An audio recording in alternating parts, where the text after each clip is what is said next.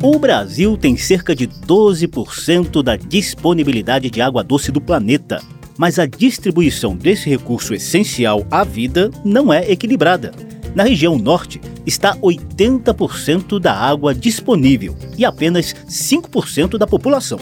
Já no litoral, vivem quarenta e cinco por cento dos brasileiros que disputam apenas três por cento dos recursos hídricos. Para piorar o quadro da disponibilidade natural da água, existem problemas de gestão nas companhias de abastecimento e nos comitês das bacias hidrográficas. No Salão Verde de hoje, a gente conversa com Jorge Werneck, pesquisador da Embrapa Cerrados, sobre a crise hídrica no Brasil. Salão Verde. Apresentação: Cíntia Simes e José Carlos Oliveira. Produção: Lucélia Cristina. Olá, eu sou Cíntia Simes. Você sabia que o Cerrado ocupa vinte e dois por cento do território brasileiro? É o segundo maior bioma da América do Sul.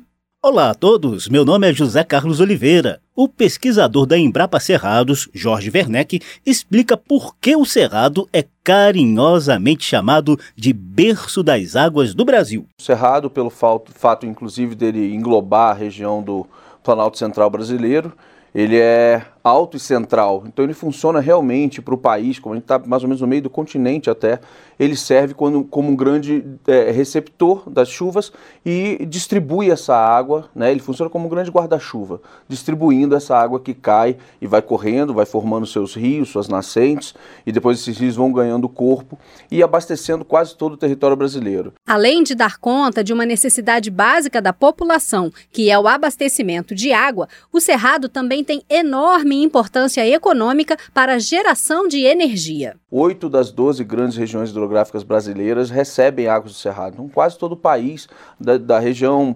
amazônica até a região do, do Paraná, por exemplo, recebem águas do Cerrado. Se a gente for ver em termos de energia, por exemplo, das grandes hidrelétricas brasileiras, nós temos muitas que dependem totalmente dessas águas do Cerrado, né, como essas mais próximas aqui, como Serra da Mesa, por exemplo, e temos é, é, também na Bacia do São Francisco, por exemplo, a, o, a, o reservatório de Sobradinho, assim como o reservatório de Itaipu, assim como o reservatório de Tucuruí, que são grandes reservatórios bastante distantes entre si, são altamente dependentes da, das águas do Cerrado. As usinas hidrelétricas são responsáveis pela geração de mais de setenta e cinco por cento da eletricidade do país. Mas se os reservatórios de água não têm uma vazão mínima para mover as turbinas, o preço da energia elétrica sobe. A energia no Brasil está altamente conectada com as fontes hídricas. A energia hidrelétrica é uma parcela importante da nossa matriz energética. Hum. E isso faz com que,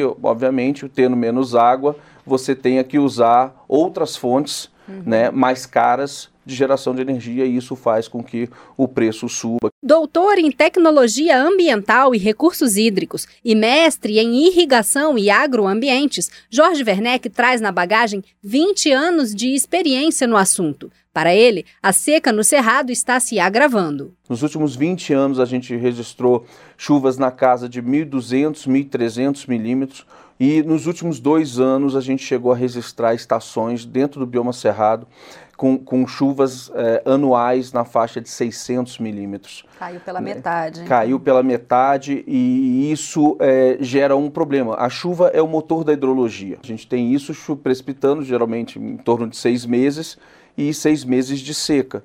Esse período de seca está se estendendo para quase sete, oito meses, e o período de chuvas se concentrando. Isso também causa um impacto muito grande. E isso tudo tem realmente reduzido muito a vazão dos rios. Apesar de todo o avanço científico, os modelos matemáticos que projetam os impactos das mudanças do clima para o futuro nos próximos cem anos não são precisos, o que torna ainda mais sério o desafio da gestão dos recursos hídricos. É importante que a gente se prepare para o que quer que venha no futuro. As incertezas são muito grandes, né? Apesar de ter uma clareza em relação a, a, ao aumento de temperatura, é, existe todo um debate a respeito é, dos erros e incertezas dentro dessas previsões. É, é, determinadas áreas do Cerrado, é, as previsões não são muito claras, porque são zonas de transição mesmo. Uhum. Então, é, às vezes é complicado, inclusive, a previsão do tempo Imagina a previsão numa escala de tempo de cinquenta, cem anos ou mais que isso.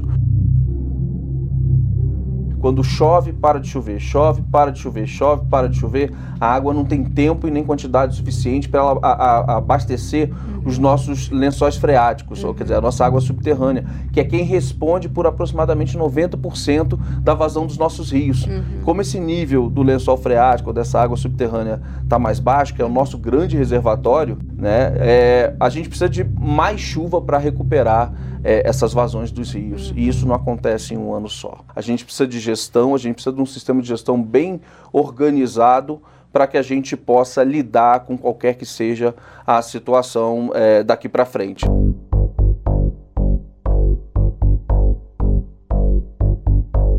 Jorge Werneck foi presidente do Comitê de Bacia Hidrográfica do Paranoá e vice-presidente da Associação Brasileira de Recursos Hídricos. Atualmente, ele é o gestor da Agência Reguladora de Águas, Energia e Saneamento Básico do Distrito Federal, a ADASA.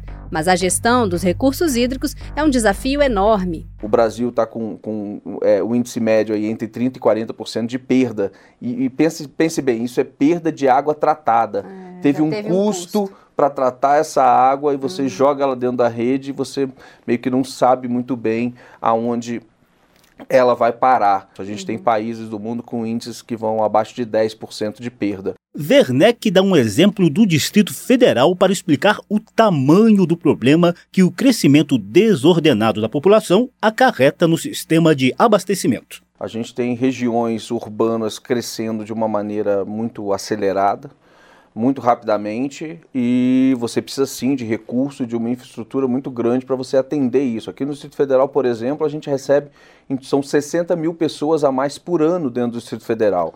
A cada é, período de, de seis, sete anos, a gente precisa fornecer É, praticamente é, mil litros por segundo a mais uhum. para poder abastecer toda essa população. Então, é, não é uma tarefa muito simples, e quando você tem ainda é, ocupações irregulares, essa, essas, essas situações de não legalidade no processo de expansão das cidades, ainda torna a situação mais crítica, porque a gente acaba tendo roubo de água, desvio de água. Sim, é para abastecer uma, uma necessidade das pessoas, todos entendem isso, mas isso, esse número se, acaba sendo embutido dentro das perdas ou da água não contabilizada, pelas água que, que é tratada, mas que no final das contas é, ninguém paga, quer dizer, alguém tem que uhum. pagar por ela. Então, além disso, tem, precisa toda a questão de renovação de tubulação, a tubulação vai ficando mais velha, esses puxados, né, quer dizer, tem que aumentar para aqui, aumentar para ali, também tornam a situação mais difícil, mas a gente tem que estar preparado para isso.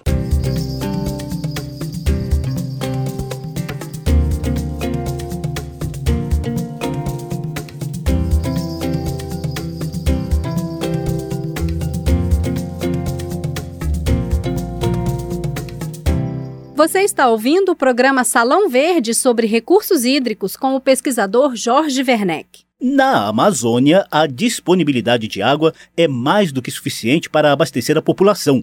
Mas em outras regiões, onde há muita gente, muita atividade econômica e relativamente pouca água disponível, existem mecanismos previstos na legislação para minimizar os conflitos, como a outorga e a cobrança pelo uso da água. Por exemplo, a agricultura é um dos maiores setores que utilizam água, como explica Jorge Werneck. Primeiro que a gente tem regras para essas captações. Se a pessoa tem outorga, a gente tem é, leis que definem qual é a quantidade máxima de água que eu posso outorgar ou dar de direito para as pessoas utilizarem dentro de uma bacia, e essas coisas têm que ser respeitadas. Precisa ter um planejamento. Se você tiver muita área agrícola ou muita agricultura irrigada numa bacia que tem menos água do que ela possa suportar, você vai ter problemas. Em termos de racionalização do uso, a gente precisa conhecer muito bem é, o nosso sistema de captação, condução, transporte de água e aplicação de água, exatamente o que a planta requer.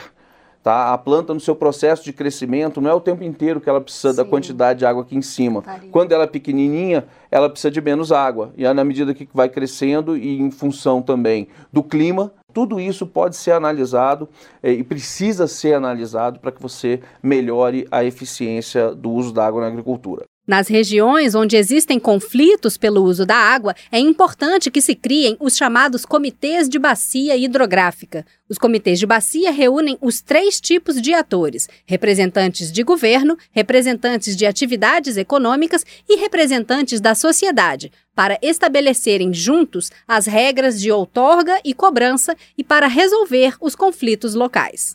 A gente tem alguns comitês que já funcionam mesmo quase que antes da lei, sabe? E eles funcionam é, relativamente bem, funcionam bem. Obviamente que em momento de crise já não é, enfim, tão bem assim, porque algumas medidas têm que ser tomadas de maneira rápida, às vezes pelo Estado, e, e, e essa relação com o comitê fica, às vezes, não tão, tão adequada como prevê nossa lei. Uhum. Mas está se buscando isso. Se a gente pensar há dez anos atrás, o número de pessoas envolvidas dentro da discussão sobre recursos hídricos era muito pequena, porque uhum. era praticamente só governo, só uhum. Estado que cuidava disso. E com a implementação dos comitês de bacia, É, hoje a população pode participar do processo de é, tomada de decisão, de fiscalização. Os planos de bacia, eles crescem, né? O que, que a gente precisa fazer, quais são as prioridades dentro da bacia, quais são os usos insignificantes. Tem muitas decisões importantes uhum. para o processo de gestão que são tomadas dentro do comitê de bacia. Para Jorge Werneck, que tem mais de vinte anos de experiência no assunto, a participação desses diferentes atores sociais é o que pode garantir a solução de conflitos em caso de escassez de água. Quando você quer uma, uma decisão rápida, é, faça sozinho e você decide e pronto. Hum. Mas se você quer uma decisão para sempre, uma coisa um pouco mais é, é, duradoura e mais eficiente e com a participação, porque a nossa lei tem o seguinte também, ela foi quase que um reconhecimento de que o governo sozinho não daria conta uhum. de cuidar dos recursos hídricos em todos os lugares, do, pelo Brasil afora. Não é simples, uhum. não é fácil, uhum. mas é, é esse o processo. Uhum. É esse o processo, as pessoas têm que se sentir parte do sistema e as decisões do comitê têm que ter efeito. Parece bonito, né, Zeca? Mas, segundo o pesquisador, ainda falta uma cultura de participação. Nossa legislação é considerada uma legislação muito boa e atual, tá? Ela pede a gestão descentralizada e participativa, ela traz a sociedade para a discussão sobre recursos hídricos, ela pede uma maior inclusão é, dessa questão da água na agenda política, e, mas assim, ela é baseada em algo em que a gente não tem muito a cultura ainda de fazer. Ela é baseada na, na articulação, no sentar para discutir, para debater, e a gente precisa ainda, apesar de já estar com vinte anos da, da lei, esse processo de amadurecimento do sistema ainda está acontecendo. No Salão Verde de hoje, a gente ouviu o pesquisador Jorge Werneck sobre a crise hídrica no Brasil.